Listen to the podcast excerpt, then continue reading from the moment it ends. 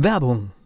Was passiert, wenn der Chef oder die Chefin eine Auszeit nimmt und die Angestellten auf sich allein gestellt sind? Christian Pukelsheim und Michael Habekorst beschreiben in ihrem Buch Radikal weg die Herausforderungen für Unternehmer und Mitarbeiter, welche Vorbereitung notwendig ist und worauf unbedingt zu achten ist bei einer Auszeit. Radikal weg, wenn der Chef ein Jahr Auszeit nimmt und das Unternehmen dennoch funktioniert. Erschienen im Mentoren Media Verlag www.mentoren-verlag.de der Unternehmer Academy Podcast. Wir machen aus Menschen mit Know-how Unternehmer mit Erfolg.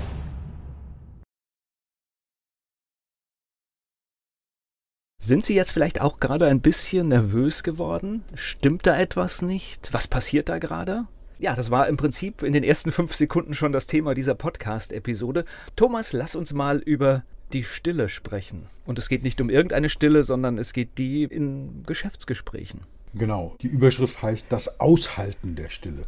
Weil manchmal ist es schwieriger, diese Stille auszuhalten, wie Lärm und Informationen zu ertragen. Offensichtlich sind wir das gewohnt. Aber dieses Aushalten der Stille und für unsere Zuhörer und Zuhörerinnen, die ersten paar Sekunden waren zwar dem Aushalten der Stille gewidmet, aber wir werden trotzdem drüber reden und es lohnt sich also dran zu bleiben und zuzuhören. Wir werden nicht so viele schweigende Stellen drin haben, aber sich mit dem Thema zu beschäftigen macht durchaus Sinn, weil es, wie du sagst, im Business, im Geschäftsleben, in vielen, vielen Bereichen unglaublich mächtiges Instrument ist. Also ich komme ja aus einem Medium, da ist die Stille tödlich.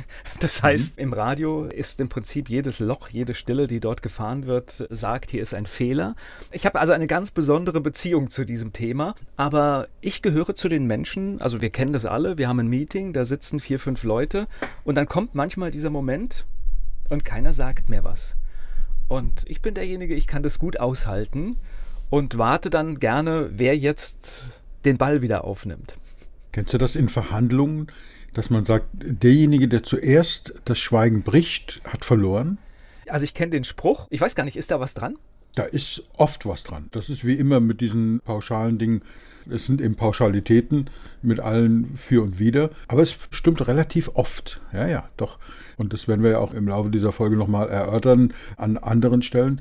Es stimmt tatsächlich sehr oft, weil du kennst das in einem anderen Zusammenhang. Das haben wir früher als Jugendliche und Teenies gemacht, sich gegenseitig in die Augen gucken. Wie lange hältst du das aus?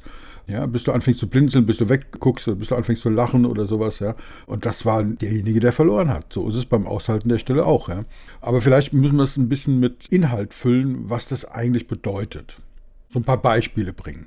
Eins der schönsten Beispiele für mich persönlich, weil ich das relativ oft verwende, ist ein Satz, wenn zum Beispiel ein Interessent zu mir kommt, sitzt vor mir, ob das nur in Zoom oder live ist, und es kommt das Thema drauf, was darf ich denn investieren, damit sie mich im nächsten Jahr begleiten. Ja, du weißt, ich begleite meine Klienten ja immer über eine längere Zeit, mindestens ein Jahr. Der eine oder andere denkt, ja, das wäre toll und ich habe da Gutes gehört und viele Referenzen. Aber was zur Hölle kostet das? Ja, so ich verwende ja das Wort Kosten in dem Zusammenhang nicht, aber beim anderen ist es halt im Kopf drin. Was muss ich da bezahlen? Wie teuer ist das vielleicht? Und und und. Und dann erarbeiten wir das Ganze, was ja da immer sehr fair abgeht, weil es, es sich daran orientiert, wie viel Nutzen wir in diesem einen Jahr generieren können. Aber manchmal kommt eben auch die Situation, dass der andere mich anguckt, mein potenzieller Kunde, der Interessent, und sagt, wow, das ist ein selbstbewusster Preis. Ich war gestern noch bei einem anderen Berater, der auch in Frage kommt und der ist viel billiger. Und dann sage ich, ja, das muss der auch sein. Und dann das Aushalten der Stille. Wenn du das dann erklärst und dann irgendwas sagst, ist der Effekt weg. Das braucht einen Moment, ja, aber das funktioniert immer, aber es braucht einen Moment. Und dann, oftmals ist es so, dass der andere dann einfach nur nickt und sagt, okay, machen wir weiter. Ja, das ist so ein schönes Beispiel, das Aushalten der Stille. Also wichtig ist an dieser Stelle, dass man es nicht erklärt. Wenn das, genau. das Gegenüber wissen will, dann muss der oder diejenige fragen. Warum? Ganz genau. Okay. Ganz genau. Nehmen wir ein anderes Beispiel. Das ist übrigens diejenigen unter uns, die schon mal was von NLP gehört haben, die kennen das vielleicht. Das war bei meiner NLP-Ausbildung Ende der 90er Jahre, äh, hat mich das extrem beeindruckt. Und zwar stell dir folgende Situation vor, ganz allgemein, also nicht Business, so ganz normal, im Alltag. Jemand war im Urlaub, ja, und du fragst den, was dich auch wirklich interessiert, nicht nur so als Floskel. Und wie war dein Urlaub? Und der andere sagt, schön. So, und dann machen die meisten den Fehler und sagen, ah, das ist ja schön, wir waren auch in Urlaub oder wo warst du denn? Und, und fangen sofort an zu sprechen. Wenn du in meiner Coaching-Ausbildung, im Rahmen der NLP-Ausbildung und so weiter, hast du dann gelernt, sag einfach mal nichts. So, was passiert dann? Gleiche Situation, und wie war dein Urlaub? Schön. Und wenn du dann nichts sagst, dann kommt irgendwann nach einer gewissen Zeit, naja, also das Wetter war jetzt nicht an jedem Tag so optimal, aber so im Großen und Ganzen war es schon ganz gut. Ja, also das Hotel war auch nicht so und ja, zwischendurch war also und je länger du wartest und dem anderen die Gelegenheit gibt, desto tiefer kommst du an die Wahrheit. Und manchmal ist es so, dass der andere dann, wenn du gar nichts sagst, dich irritiert anschaut und dann hilft zum Beispiel dem ein wenig zuzunicken. Ja? Also so, das ist ein aktives Aushalten der Stille, so nenne ich das. Ja? Aktiv heißt, du gibst dem zu signalisieren, dass du schon noch bei der Sache bist, dass du dem zulächelst, dass du dem aufmunternd zunickst, ja, oder einfach nur so ein mhm, machst. Ja? Also das ist auch einfach, dass der andere merkt, okay, du bist noch bei der Sache, aber du willst mehr wissen. Du signalisierst mit deinem Schweigen, ich finde es spannend gerade, weil wenn du einen spannenden Krimi siehst, dann redest du auch nicht dazwischen, dann bist du sprachlos, ja, so, du willst jetzt wissen, wie es weitergeht und, und nichts dann und los, sag mir jetzt, wie es weitergeht und dann kommst du an den Kern der Wahrheit dran. Das ist ganz witzig. Ich fühle mich gerade so richtig. Ich mache ja jeden Sonntag bei Antenne Mainz eine Talksendung. Und wenn jemand etwas erzählt hat, gerade was ich hochspannend finde und interessant finde, dann mache ich einfach nur ein freundliches, interessiertes Gesicht, um das Gegenüber zu ermutigen, genauso weiterzumachen. Und ich kann es nur bestätigen, es funktioniert. Das ist hundertprozentig so. Und das kann man jetzt natürlich übertragen auf Verkaufsgespräche. Wir wissen zum Beispiel, ein gutes Verkaufsgespräch, jetzt lass uns nicht über Prozente diskutieren, aber im Prinzip ist es so, dass wer redet, hat da den meisten Redeanteil. Ja? Eigentlich wissen es alle. Das Wort eigentlich ist an der Stelle tatsächlich angebracht, weil wir, wir, machen es oft anders. Wir wissen genau, der Redeanteil, der Hauptredeanteil 70 oder 80 Prozent sollte beim Kunden sein und nicht beim Verkäufer. Und wie sieht die Praxis aus? Oft genau umgekehrt. Ja. Das heißt, wir ertragen diese Stille nicht. Wir denken, wie schön wäre es, wenn wir unserem Kunden, unserem potenziellen Kunden, mal einen Moment Zeit geben könnten, sich in so eine Situation reinzufinden, indem wir ihm vielleicht einen Anstoß geben. Ja.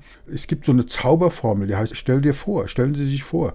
Und wenn ich dann sowas sage, ja, stellen Sie sich vor, nach dem einen Jahr, in dem wir zusammengearbeitet haben, wie Ihr Konto aussieht. Sie wachen morgens auf und vielleicht ist es so ein Ritual als erstes Ding, Kontoauszug abzuholen und Sie schauen da drauf und können mit Ihrer Frau auch mal in Urlaub fahren und so. Stellen Sie sich das mal vor. So, wenn du dann ständig weiterredest, wann soll der sich das vorstellen? Ja, also da eine Pause zu machen, sodass der andere sich das vorstellen kann. Auch eine, eine, sehr, sehr wirksame Geschichte. Oder wenn du in einem Verkaufsgespräch Argumente austauschst und sagst, okay, was genau kann ich denn für Sie tun? Ja, ich interessiere mich für einen neuen Drucker. Ja, dann fängst du an, an zu reden und zu reden und zu reden. Lass ihn doch mal sagen, okay, also du nickst ihm zu, und dann sagt er, ich brauche den Drucker, um das zu machen, um jenes zu machen und dies.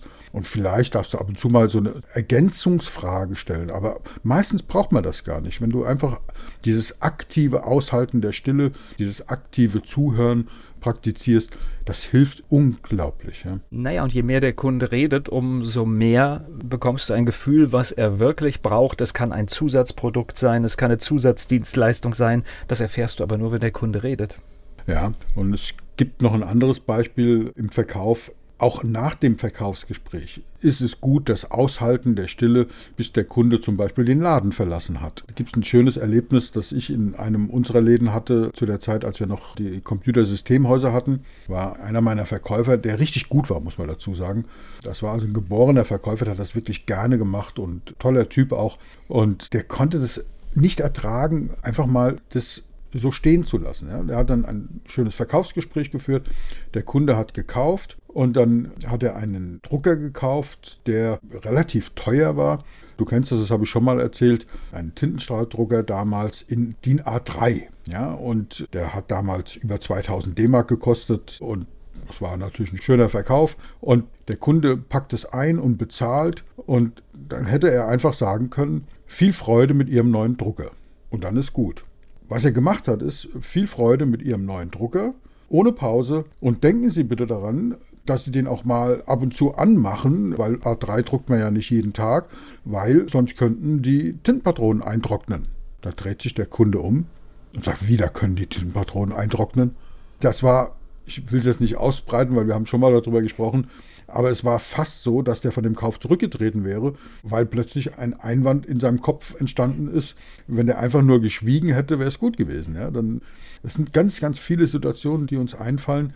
Und es geht immer mit uns nach Hause. Also halten wir das aus. Ich glaube, diese Überschrift unserer Folge heute trifft das ganz, ganz extrem. Es geht nicht darum, wer hat den größeren Redeanteil, sondern wirklich, das ist so ein Aspekt dieser Geschichte, sondern wirklich hält man das aus, dem anderen etwas Luft zu geben, nachzudenken, etwas zu reflektieren, ohne ihm ständig reinzureden. Wir denken immer, der andere schweigt und dann braucht er noch ein Argument, noch ein Verkaufsargument. Und der andere sagt, es wird mir jetzt zu viel. Ich bin jetzt gerade noch dabei, über das andere nachzudenken.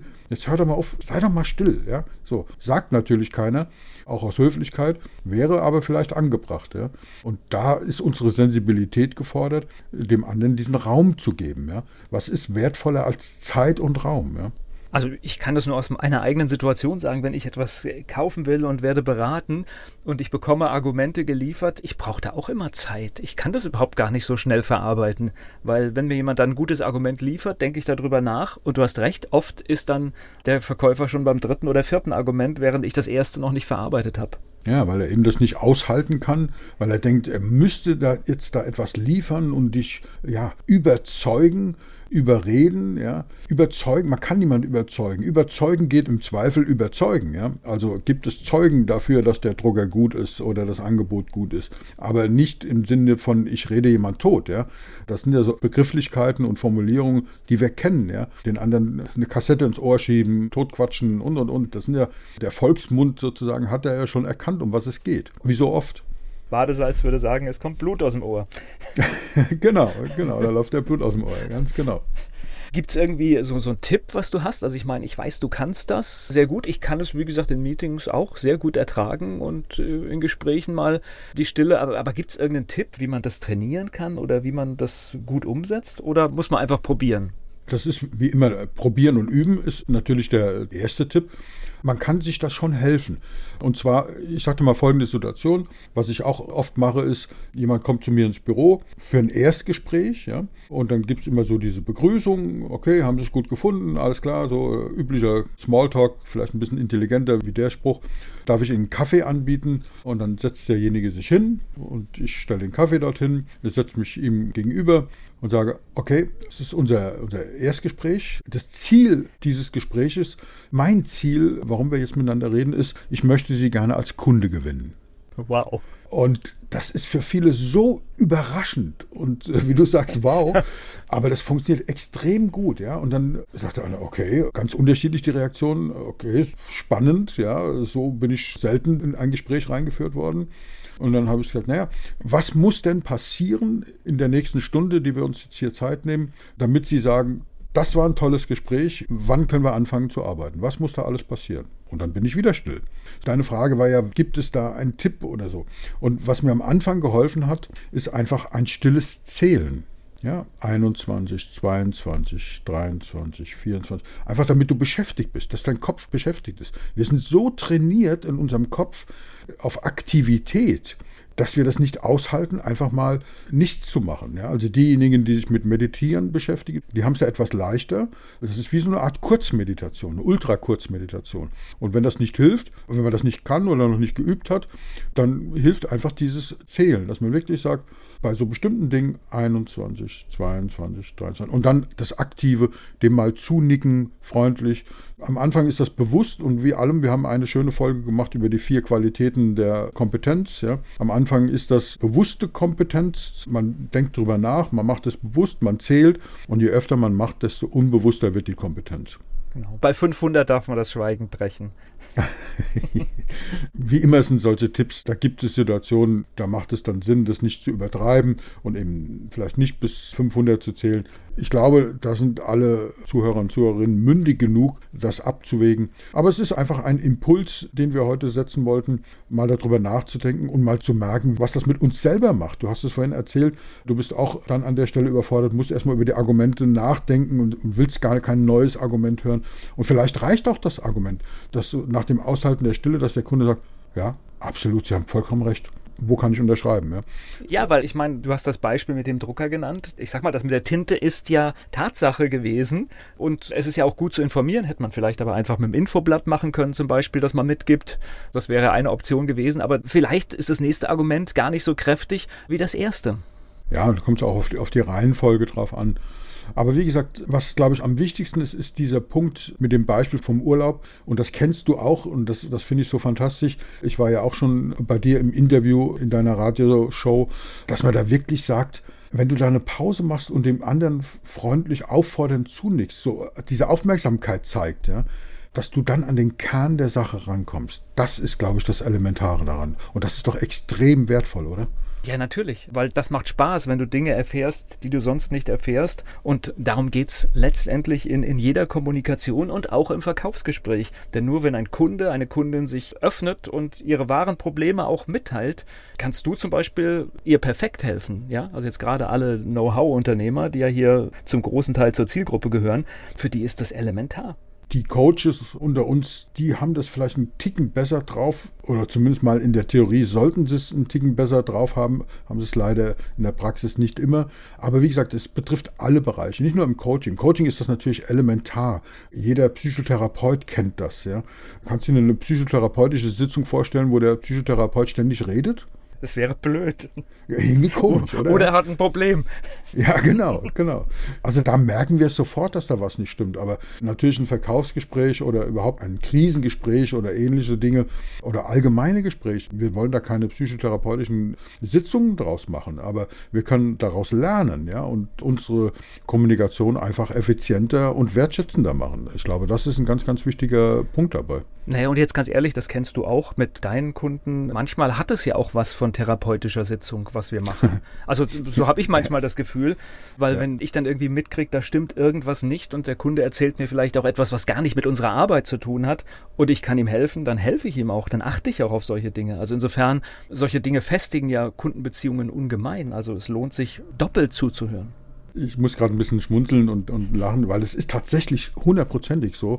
Und das darf auch so sein. Das ist auch absolut okay. Und wenn irgendjemand, du kennst das, wir sind ja beide sehr empfindsam und fühlig, was so das Unterschieben von Glaubenssätzen angeht. Und du kannst jetzt, wenn dir irgendjemand so einen tollen Glaubenssatz unter der Tür durchschieben will, kannst du dann sagen, halt, stopp, ich interveniere jetzt gerade und dann großartig erklären, warum. Du könntest aber auch mal probieren zu sagen, okay, ist das wirklich so? Und dann das Aushalten der Stille zelebrieren. Ja? Und dann denkt der andere darüber nach, ist das wirklich so? Was habe ich denn da gerade gesagt? Was meint er denn? So, und das sind ja Prozesse, die brauchen einen Moment im Kopf des anderen. Und diese Zeit muss man ihm einfach geben. Hm? Und gerade wenn wir jetzt hier noch Glaubenssätze mit reinbringen, die arbeiten ja zum Teil ein Leben lang und die wischst du ja nicht auch mit, mit einem Gespräch weg. Insofern brauchst du Zeit und auch beim Erkennen ist es wertvoll, einfach vielleicht mal zwei, drei Minuten Zeit zu haben, darüber nachzudenken wenn das das erste Mal so dir jemand ins Gesicht sagt.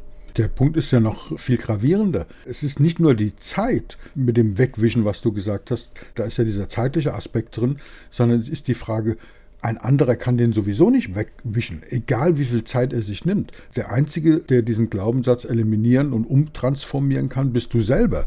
Und dazu brauchst du eben Gelegenheit und Zeit. Ja? Also es ist nicht nur dieser Zeitaspekt, sondern auch die Position. Also wenn ich dir sage, dein Glaubenssatz ist falsch, dann habe ich das möglicherweise erkannt. Möglicherweise habe ich auch recht, vielleicht aber auch nicht. Aber es muss bei dir im Kopf etwas passieren und dazu muss es überhaupt die Gelegenheit geben, dass du sagst, stimmt, eigentlich hat er recht. Was habe ich denn da gerade gerade erzählt, ja. Stimmt, das ist ein Glaubenssatz. So. Und ich habe jetzt mal laut gedacht, diese Zeit müssen wir jemand geben. Das sind jetzt keine Minuten, aber wenn man jetzt Bücher liest über Verhandlungstechniken, ja, man drückt seine Position aus und lässt den anderen kommen. Ja, das sind immer wieder die, die gleichen Muster und es ist eine wertvolle Erfahrung und es macht Spaß. Ja. Es ist ja auch nicht so, dass ich ein Gespräch jetzt nur mit Stille füllen sollte, aber es ist ein Aspekt von vielen und das ist ja unser Anliegen hier, Impulse zu setzen mit unserem Podcast, zum Nachdenken anzuregen und eben Menschen mit Know-how erfolgreicher zu machen. Deswegen, wenn es Ihnen gefallen hat, schenken Sie uns ein Like, abonnieren Sie den Kanal, machen Sie alles, was zu tun ist bei iTunes und bei allen möglichen Portalen, wo Sie uns hören. Weiterempfehlen Sie, an andere Unternehmer und Unternehmerinnen. Und gerade was das Aushalten der Stille betrifft, auch dabei bleiben Sie mutig. Der Unternehmer Academy Podcast. Wir machen aus Menschen mit Know-how Unternehmer mit Erfolg. Werbung. Was passiert, wenn der Chef oder die Chefin eine Auszeit nimmt und die Angestellten auf sich allein gestellt sind? Christian Pukelsheim und Michael Habekorst beschreiben in ihrem Buch Radikal weg die Herausforderungen für Unternehmer und Mitarbeiter, welche Vorbereitung notwendig ist und worauf unbedingt zu achten ist bei einer Auszeit. Radikal weg, wenn der Chef ein Jahr Auszeit nimmt und das Unternehmen dennoch funktioniert. Erschienen im Mentoren Media Verlag www.mentoren-verlag.de